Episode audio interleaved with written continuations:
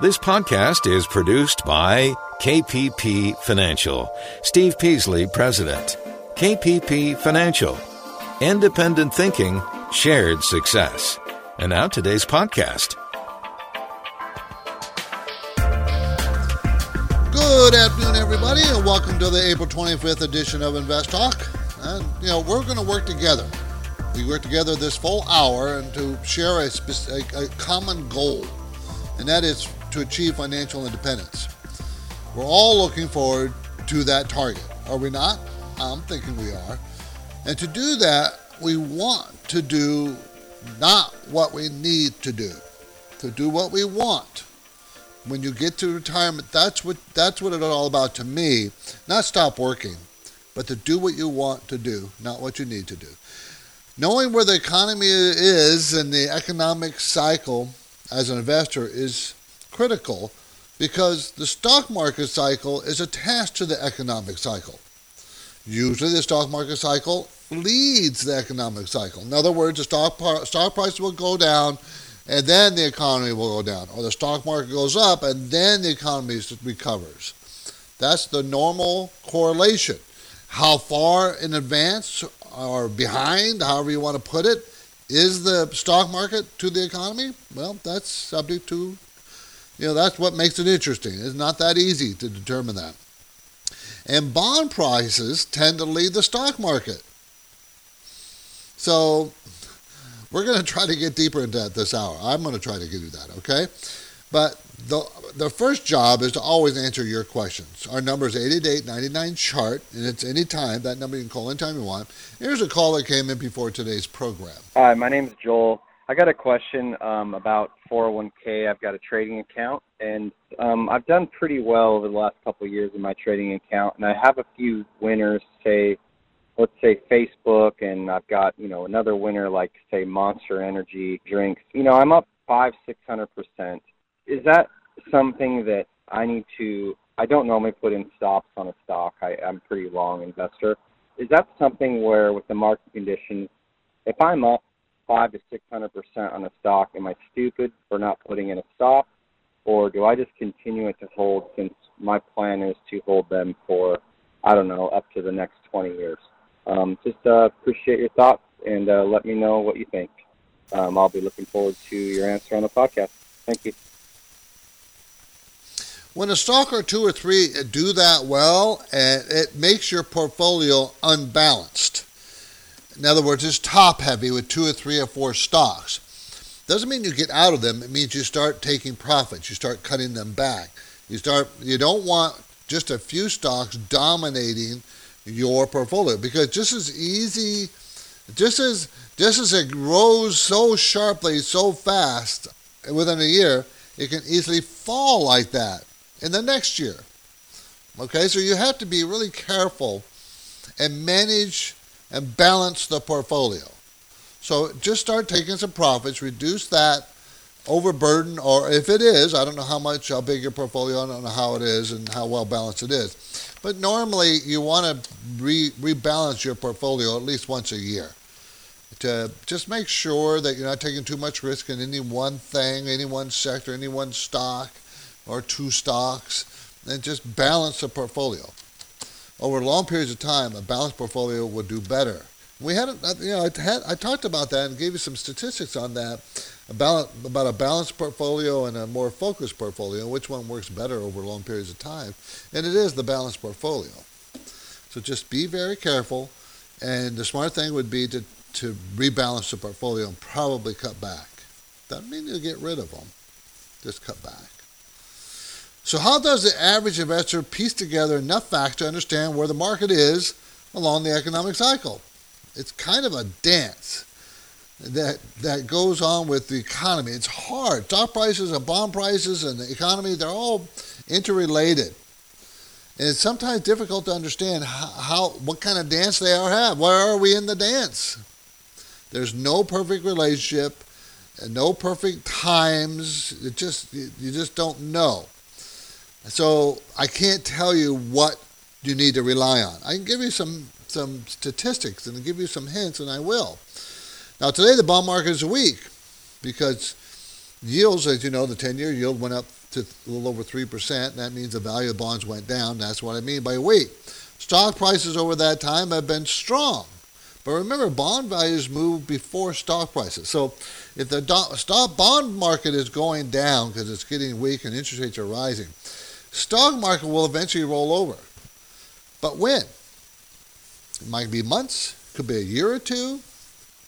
You don't know, but it seems to always happen. And volatility is probably a sign that investors are getting nervous. And of course, we have had a 10% correction. We're still working our way through, and not a bear market yet, but a definite correction. This cycle might be durable, but knowing when the stock prices will fall, because bonds have already fallen, is very difficult. So how do you know bond prices won't continue to fall? Remember, bond prices fall because interest rates rise, okay? And there comes a point that interest rates are too high and bond prices so low that they drag down stocks. That point is very difficult to determine. Now, learning and understanding the cycles is part of your job as an investor. You have to learn them. Do you have questions about the relationship of the economy? I'm going to talk about it further in this hour. Today we're going to talk some about what a rise in industrial production means to your portfolio. What does that mean? Some of the other topics I want to talk about, we're going to talk about the proven recession predictor. It's sounding an alarm right now. We're going to talk about that. And volatility has been with us for since February? Now, so what has caused this volatility? Everybody would say, maybe it's the trade dispute that our government has with other countries, or maybe it's the bond yields going up. And maybe it's inflation. And you know what? All those three things are probably the reason. But right now, there's also one other reason that no one has talked about. I'm going to share with you. And the final thing is, has a bear market started? Mr. McClellan thinks so. McClellan, the McClellan Oscillator, he thinks so. So those are the things we're going to talk about. Not trying to be negative or anything, but I just want to bring out all the facts to the table here. We're only in a correction mode. Nothing has changed from that. Market bounced up a little bit today. The Dow was up 60. The Nasdaq was down 4, but the S&P was up 5. So a little bounce. But that doesn't really mean much, does it? One day does not mean much. This is Invest Talk. I'm financial advisor Steve Peasley. Here are some words of wisdom from Charlie Munger. You know who Charlie Munger is? Vice President of Berkshire Hathaway, the conglomerate controlled by Warren Buffett. He said, "I believe in the discipline of mastering the best that other people have ever figured out. I don't believe in just sitting down and trying to dream it all up myself. Nobody's that smart." So I'm here to answer your questions. 888-99-CHART. You can get through right now with your question on Investor.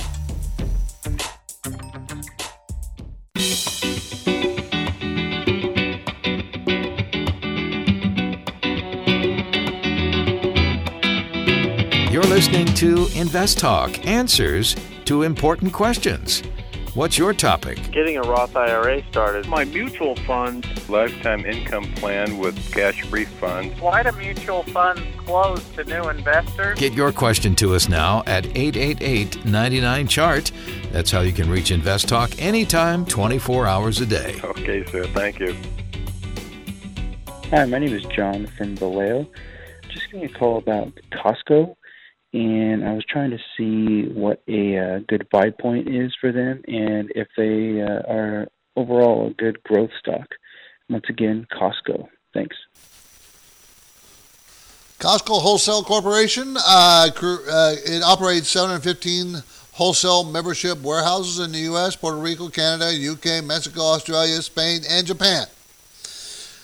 Okay, you want to know what's a good buy point. Okay, first of all, you got to figure out, well, is Costco expensive or is cheap? Well, it's expensive. They're growing their earnings 22% this year and then another 10% or so next year. So $7.71 a share, and it's $193 stock. Okay, so you're looking at a company that's pretty expensive, near the top of its 5-year range, 22 to 34 PE range. the company is extremely solid. A 22% return on equity, very good. Still growing decently at 10, 11%.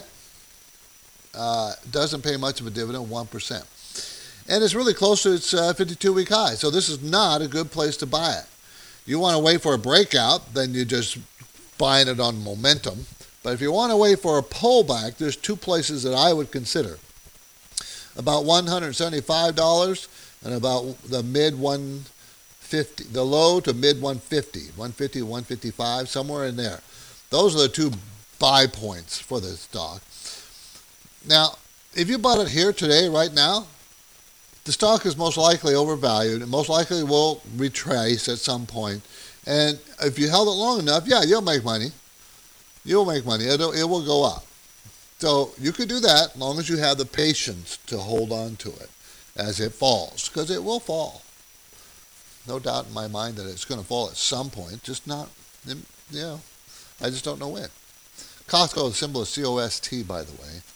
Costco. This is Invest Talk. I'm financial advisor Steve Peasley. Everybody, love to talk to you. What's on your mind? Give me a call. 888-99-CHART is our number. You can call anytime you want. Now, let's talk about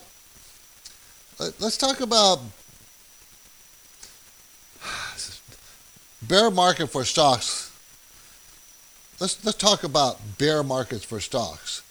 Okay, have you ever heard of the McClellan Oscillator? Man's still alive. He's the one who invented it.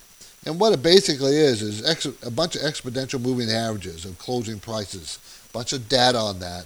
I'm not going to get into how he calculates it because I don't know really for sure myself, but I know it's pretty complex. But what he is saying is that his McClellan Oscillator is pointing to a down market until August. Now, when they get that specific, I'm having trouble believing it. And he's calling a bear market. It's going to be a bear market.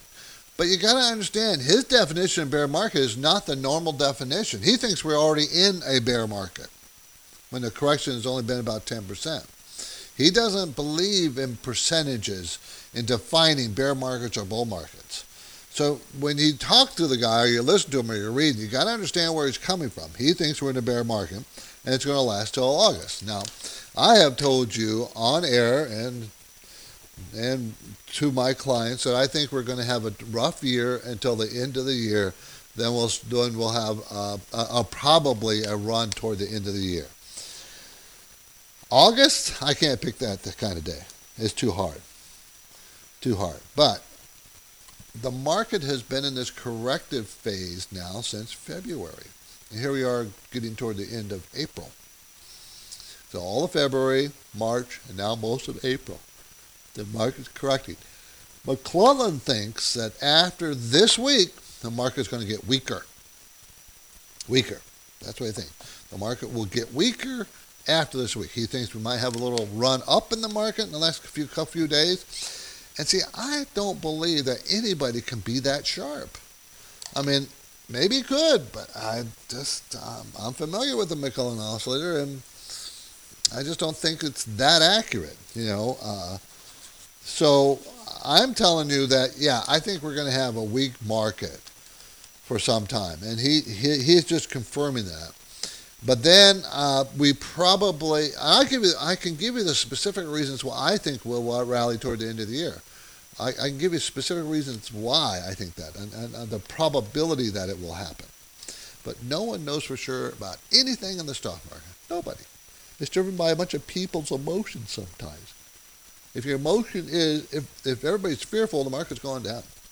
Everybody's greedy, the market's going up. And that can swing. This is Invest Talk. I welcome any money questions from alternative energy stocks, dividend investing, any kind of thing like that. Emerging markets? Well, we're here for you. 888-99-CHART.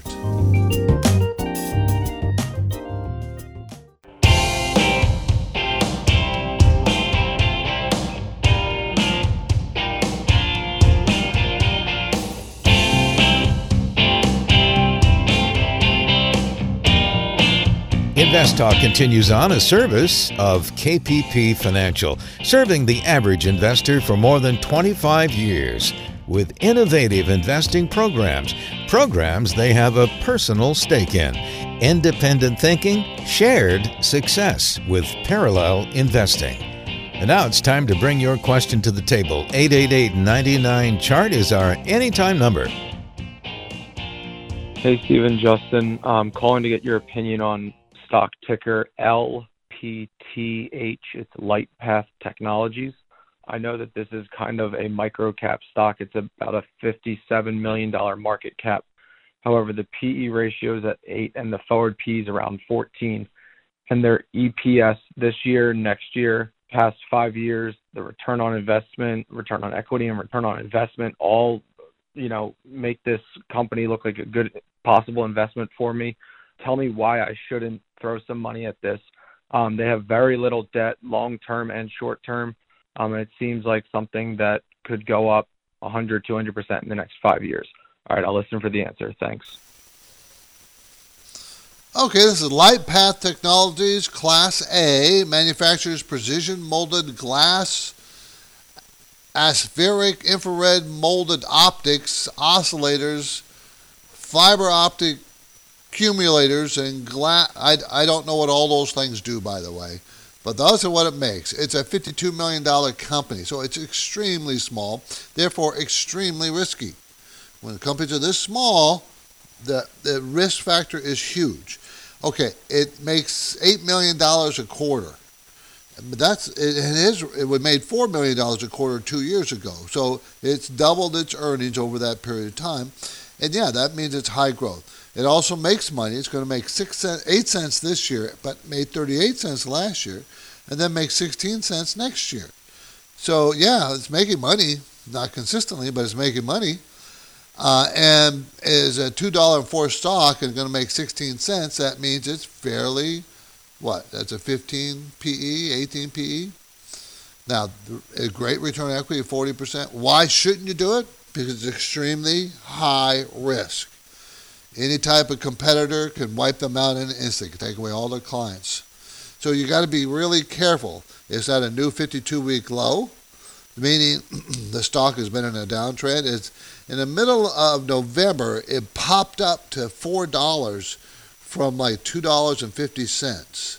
And then by the end of November, it was back down to $2.50. Today it's at $2.04. So yeah, you can make a lot of money. It could go back up to $4. Extremely high risk. Could also go out of business. But it does have the numbers. You can throw a little bit of money at it as a risk play, very risky play. Just don't put a lot of money in it. It's super risky, and I wouldn't do it because of that risk. I just would not. LPTH is the symbol, Light Path Technologies, LPTH. 888-99-CHART. I often talk about economic indicators. Okay, every week the government produces and different entities produce economic numbers. One of the numbers put out every month by the Federal Reserve is called the Industrial Production Number. Industrial Production. It's a report, and also industrial production and capacity utilization, and go together. And just talking about our manufacturing sector of our economy. We're talking about mining, gas, electric, utilities, that sector of our economy. And try to remember that our economy is a more service-oriented economy, not industrial production type of economy. But they are important.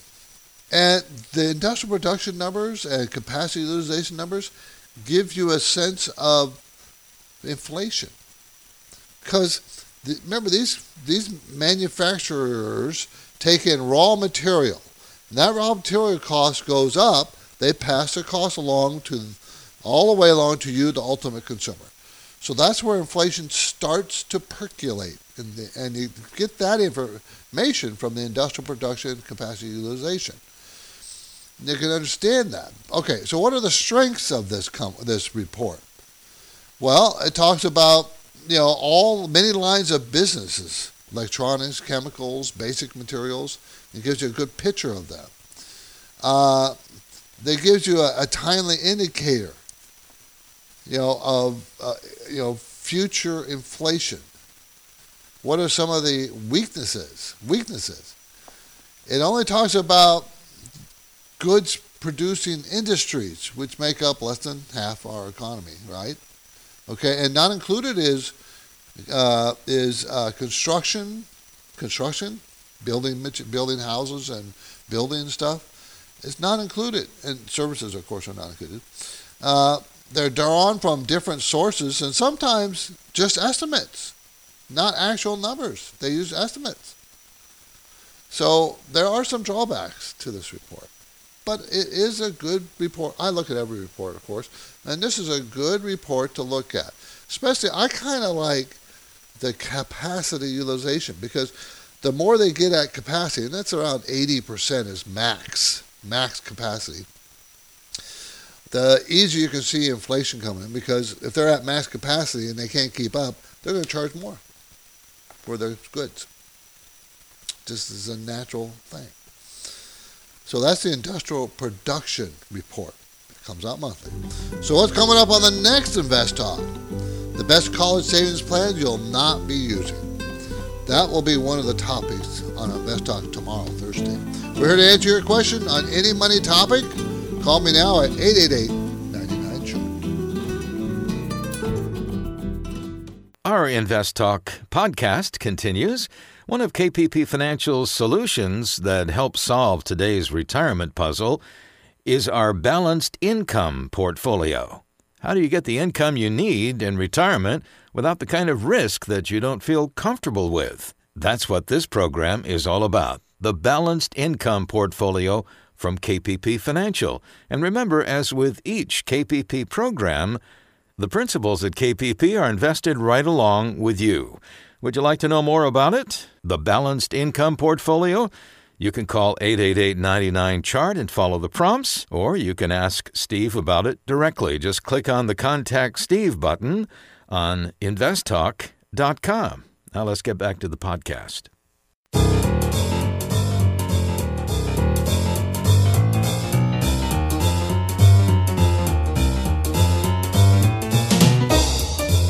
We're glad you're with us today for Invest Talk, and it's Financial Literacy Month. So read a book. Here's one that you've heard Steve talk about, Creative Destruction, Why Companies That Are Built to Last Underperform the Market and How to Successfully Transform Them by Richard Foster and Sarah Kaplan. See more about it and others. Click on the Invest Talk tab and then books on investtalk.com.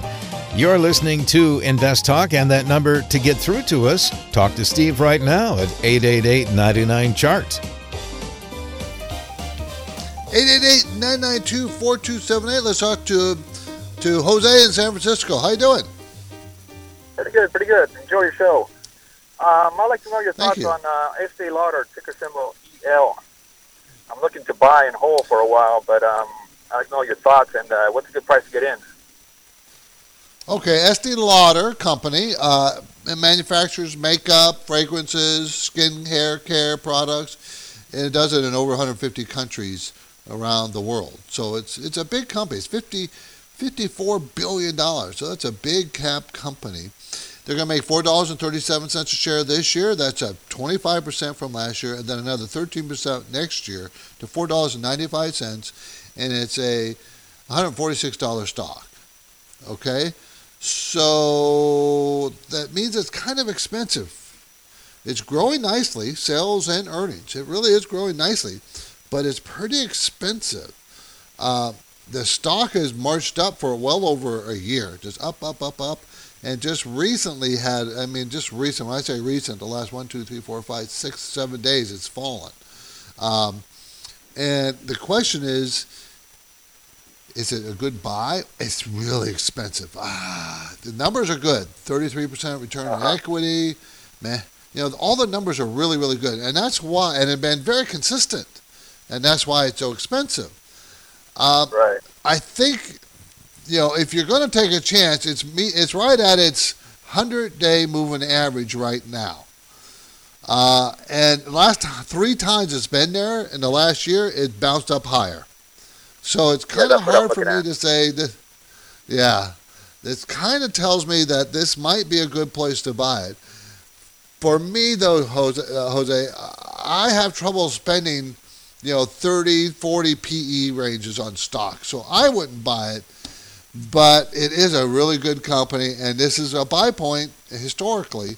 So you can, why don't we do this? I will say, you can buy. Why don't you buy half of what you want to buy right now, and let's see if it bounces from here.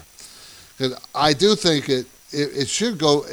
I would feel more comfortable about $120, $125 a share, but I don't know if it's ever going to get that low anytime soon. Okay. Appreciate the call, Jose. Right, thank you.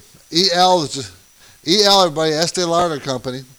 Let's go to Gene in North Carolina. How you doing, Gene? Hey, Steve. Thanks for taking my call. Thank you. I had a question about the 10-year Treasury just hit 3%. Is that right? Recently? Yes. And I first see that when I go to my discount broker, that if I wanted to buy a 10-year CD that is FDIC insured, it's 3.25%. Yep. So I'm just wondering, is it normal that a CD would be the interest rate would be slightly higher than the Treasury since it's offered by a bank? Yes. Which one do you think is safer? Even though both are safe and the CD is FDIC insured, which one do you think is safer, even given all that? The U.S. government Treasury bond or the bank CD? Is it a trick question in terms of holding it for 10 years or less? No, it's not a trick question. No. Well, I would think offhand, both of them are just as safe since.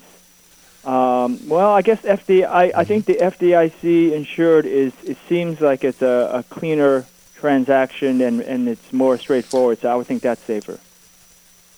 It's not. The U.S. government Treasury is safer because the only way that the U.S. Treasury would not pay is if the U.S. government went out of business. Whereas the FDIC insurance has it has a limited budget. Is that what it is? That's right. It's insurance. See, the U.S. government debt is considered no risk at all. Now the CD has a little tiny bit of risk. Yes, not a lot, but because it's a bank that could go under. And FDIC insurance is not a guarantee by the government. It's just a guarantee by an insurance company based on the premiums paid by all the member banks. That's right. And I remember now that you mentioned this topic that a while back during the Great Recession that there was a concern at the time, I forgot her name, that there was someone who was the head of the FDIC that it wasn't properly funded. That's correct. You remember correctly. Gene, that's good memory there. Yes, she was concerned. Is her name. Yeah, she had the premiums weren't enough to cover the financial crisis, so they increased the premiums. So that was and remember they increased the insurance from $100,000 to $250,000, and she was all up in arms about that, only because she knew that if something drastic happened, they didn't have the money. Right, they did not have the money. Yeah, so that's why the treasuries are safer. Sure. I see. One quick follow-up question about that. What if you hold, can you compare what happens if you don't hold it, if you buy either one and you don't hold it to 10 years, if you want to get out in 5 years? Obviously the 10-year treasury would be whatever the going rate is at the time. Right. But how about that, what is the usual penalty for getting out of a 10-year CD early? They have you'll get penalized by the bank, and I don't know if I don't think it's a set number. Each bank could set its own penalty, but I'm not sure about that either. But it's a penalty the bank imposes on you for early withdrawal. Is the penalty usually on the principal, or is it just the amount of interest you get? It's usually a penalty on the principal. You have to they take some away from you. Okay. So be very careful. Don't. That's why a 10-year CD is kind of risky because interest rates are probably going to rise higher than 3% in the next few years. So that means the value of your CD or by value of your treasury would go down. I bought a 10-year CD 10 years ago, right before the Great Recession, and which is due this year. You have any guesses what rate it is? I got it at I bet you it's 8. I'm gonna say 8%. Oh no, it wasn't that. It was from Goldman Sachs with 5.5. 5.5. Okay. Yeah. I knew it'd be high. You're not gonna. I don't know what it is now. Do you know what the 10-year treasuries or 10-year CDs offered are now? I you just go to bankrate.com. It's 3.25. Okay, 3.25. That's right. You did. Yeah. Right. 3.25. So, yeah, that's kind of low. I mean, inflation is 2.4 or so. Yeah. Do you know what since 1945 the average inflation rate is 3.74% in the United States. Okay. Gene, good question, good numbers. Thank you for calling. Thank you. I appreciate it. Let's go to Remy in San Diego. How you doing, Remy? Good, Steve. Hey, thanks for taking my call. Hey, I had a question on, and I purchased this a while back. I'm not a gold bug, but I feel that, you know, the dollar is going nowhere but down in the long term. So I wanted to get some kind of gold play, and I wanted to get your thoughts on Alio Gold Inc. Its symbol is ALO, just for a gold play going forward. Okay, it's a very risky gold play, okay, because it's so small. Okay, the symbol is ALIO Gold Incorporated out of Vancouver. Canadian company engaged in acquisition, exploration, and development of gold properties in Mexico. It's only an $87 million company, so it's really small. They make money, and they're going to make 38 cents this year and 41 cents next year. It's $1.96. So based on that earnings, it's pretty darn cheap. But sales have been going down. So it's a very high risk. If you're there for speculation in gold, this is a speculation type of stock. If you want to have a gold position as a hedge against the dollar or the stock market, you would buy a bigger gold mining company. Okay, or buy the ETF for gold or the ETF for gold miners. But picking a small company like this is much riskier than trying to benefit from the gold movement up in general and the dollar moving down. So this would be speculative, and I would probably buy another gold position to take advantage of my thought that the dollar would go down, if that's what you're thinking. You know what I'm saying? Yeah. No, I was, and this was more of a technical trade, and I got in when it was beat up, and it was more of a spec trade. But that's great advice. Thank you. I didn't think about doing more of a fundamental play, larger fundamental play going forward as a hold. So that's great advice. Thank you, sir. Yeah. Thanks, Remy. Yeah. If you're trying to hedge against weakness in dollars or even commodities moving up, you would want to be a bit broader in your gold selection. This is a great one for a speculative play, highly speculative, and maybe a win, but it's not a good one for the hedge against the weakness of a dollar. Take your investing skills to the next level, everybody. I want you to join us for free on our live webinar May 30th. Fundamental and technical analysis. We don't do these very often, and we did fundamental technical analysis several years ago in a seminar. So this is going to be a webinar that talks about fundamental and technical analysis. I think it'd be really good for those of you who want to learn how to do this. Short-term traders and finding good buy and sell points, you're going to use technical analysis. So we'll show you how to do that. It's not rocket science, it's just something you have to learn. It's a learned thing. And remember, technical analysis tends to be true. It's not science at all. It's what tends to happen. Okay, but fundamental analysis, which is far more important to picking stocks, that is always true and always be used when you buy stocks. You got to have the fundamentals there first. Okay, so I hope you join me and Justin. It's May 30th at 6:30 p.m. Pacific Time. It's free. Registration will open next week. Oh, sure, there are plenty of opportunities, but buying and owning real estate can be a lot more complicated than investing in stocks and bonds. If you have questions about real estate investing or whether to invest in your own home or maybe downsize, sell and move to a more manageable house, ask our in-house licensed real estate consultant, Justin Klein. Just go to investtalk.com and click on Got a Question? He will get back to you. 888-99-CHART, 888-992-4278. Okay, this proven recession predictor is close to sounding an alarm. And I'm talking about the inversion of the 10-year and 2-year treasury.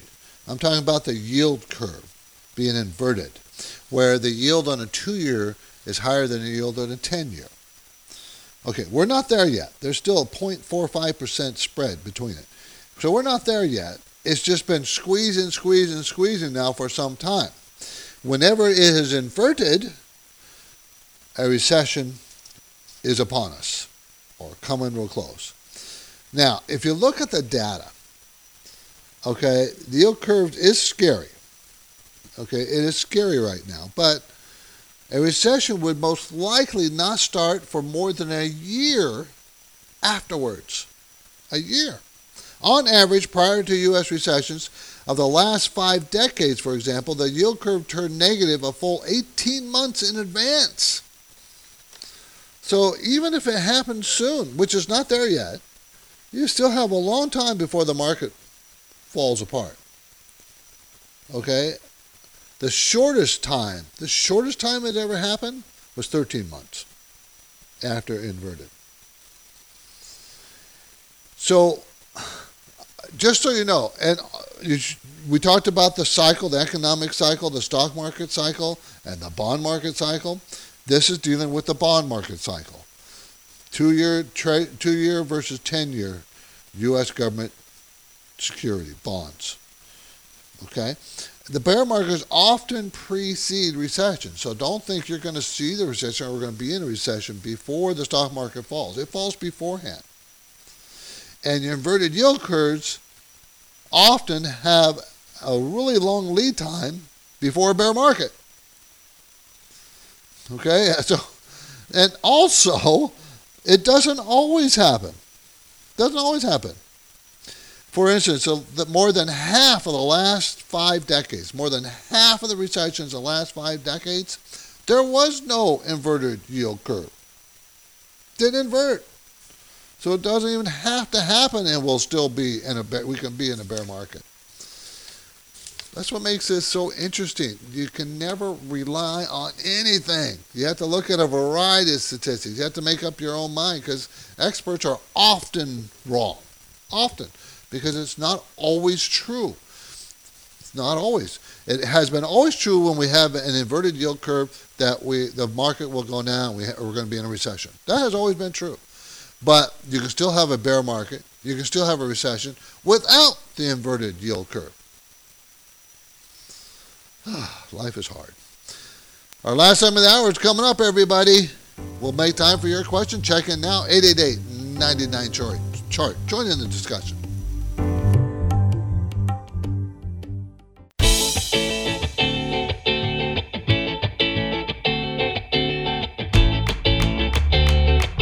Let's get back to your calls on Invest Talk for this Wednesday, April 25th.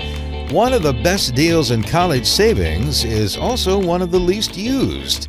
You could be missing out on increased returns and reduced risk. The best college savings plan you're not using. That's next time. You have a question for Steve right now. 888-99-CHART is how to reach him on Invest Talk. Hey guys, I was looking to get into some potential growth stocks in China. And I was looking at the financials for a company called QD as a ticker, and SOGO. SOGO looks more like a Chinese Google alternative, while the QD is a credit processor in China. They both look like they have iffy financials, but some growth opportunity. Just wonder if you guys could take a look at that and let me know what you think. Thanks. Okay, both of them are Chinese ADRs, companies, stocks that are on our exchange, and they both are fairly new IPOs, so they're high risk. Sogou Inc., S-O-G-O, is the provider of search-related services. It's a $3 billion company, and it's growing about 50% sales per quarter. It's going to make 60 cents a share next year after 39 cents a share this year. It's an $8.25 stock. So by next year, it'll be fairly reasonable. But you got to remember, it is a brand. It came out in December, okay? And so that's high risk. Both of these are high risk. This came out with an IPO of about $13, and today it's $8.25. That's SOGO. The other one is QD. Now, that QD came out about the same time in December. It came out at $24, and today it's at $10. So both of these have really suffered. QD has a faster growth rate. It's a $10 stock going to make $1.80. And I would say QD would be your better value. But both of them are high risk. Both of them are high growth. What you can do is just buy a little each if you want to be in the Chinese market, and both these seem to be fairly inexpensive based on their growth prospects and their future earnings. But growth stocks have been taking it on the chin. This is an example. Both these selling well below their IPO prices of 6 months ago. Both have very high growth. So last year both these be way above their IPO prices with that high growth. Not this year. See, it's a different year. Different things happen. Volatility. Let's talk about volatility. We've talked about it many times. And, we pointed out what we think is the cause of the trade issues between us and foreign trade partners. Bond yields going up, 10-year exceeding 3% or hitting 3%, and a worry about inflation. But there's one thing we're not talking about that may be causing this volatility. Do you know what a blackout period is? A blackout period comes around every earnings season.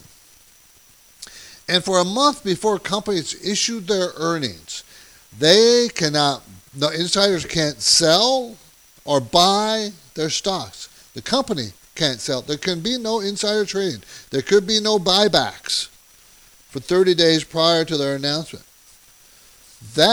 Remember, in the last few years, buybacks has been a big driver of stock prices. So what happens if all of a sudden it dries up and there is no buybacks?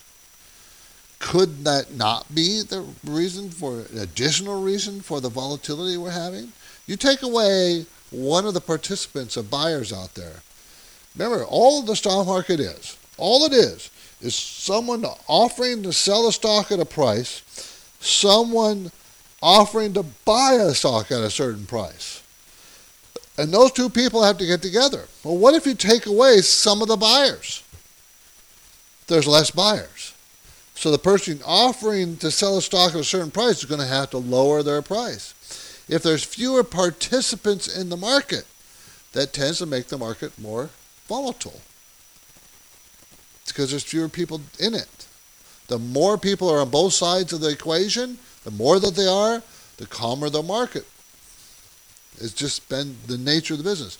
That's why if you look at stocks with very low volume, trading volume, if you look at those, you'll see that their price jumps up and down much more than, let's say, a Procter & Gamble, which has huge numbers of buyers and sellers, or Johnson & Johnson. It's the nature of the stock market. Okay? So I'm just pointing out that could be another reason why we're seeing volatility right now. There's that less buyers because we're earnings season. We're into earnings season. People can't, insiders can't buy or sell. Time to end the hour. A reminder, I have a new date for portfolio reviews. There's no space available for the May date in San Jose. So we're going to have to make it June. June 6th, if you want to meet with me, you can reserve your time right now on investtalk.com. I'm financial advisor Steve Peasley. Justin Klein and I thank you for making this part of your day, our show, Monday through Friday. Let's do it again here on tomorrow, Thursday. Because of the nature of the interactive dialogue inherent in the format of this program, it's important for the listener to understand that not all comments made will apply to them specifically. Nothing said shall be taken to be investment advice, or shall statements on this program be considered an offer to buy or sell securities. Such advice is rendered solely on an individual basis and at times will require that the investor review a prospectus before investing. Invest Talk is a copyrighted program of Klein Pavlis Peasley Financial, a registered investment advisor, which retains all rights. For more information regarding KPP's investment advisors, call 1-800-557-5461.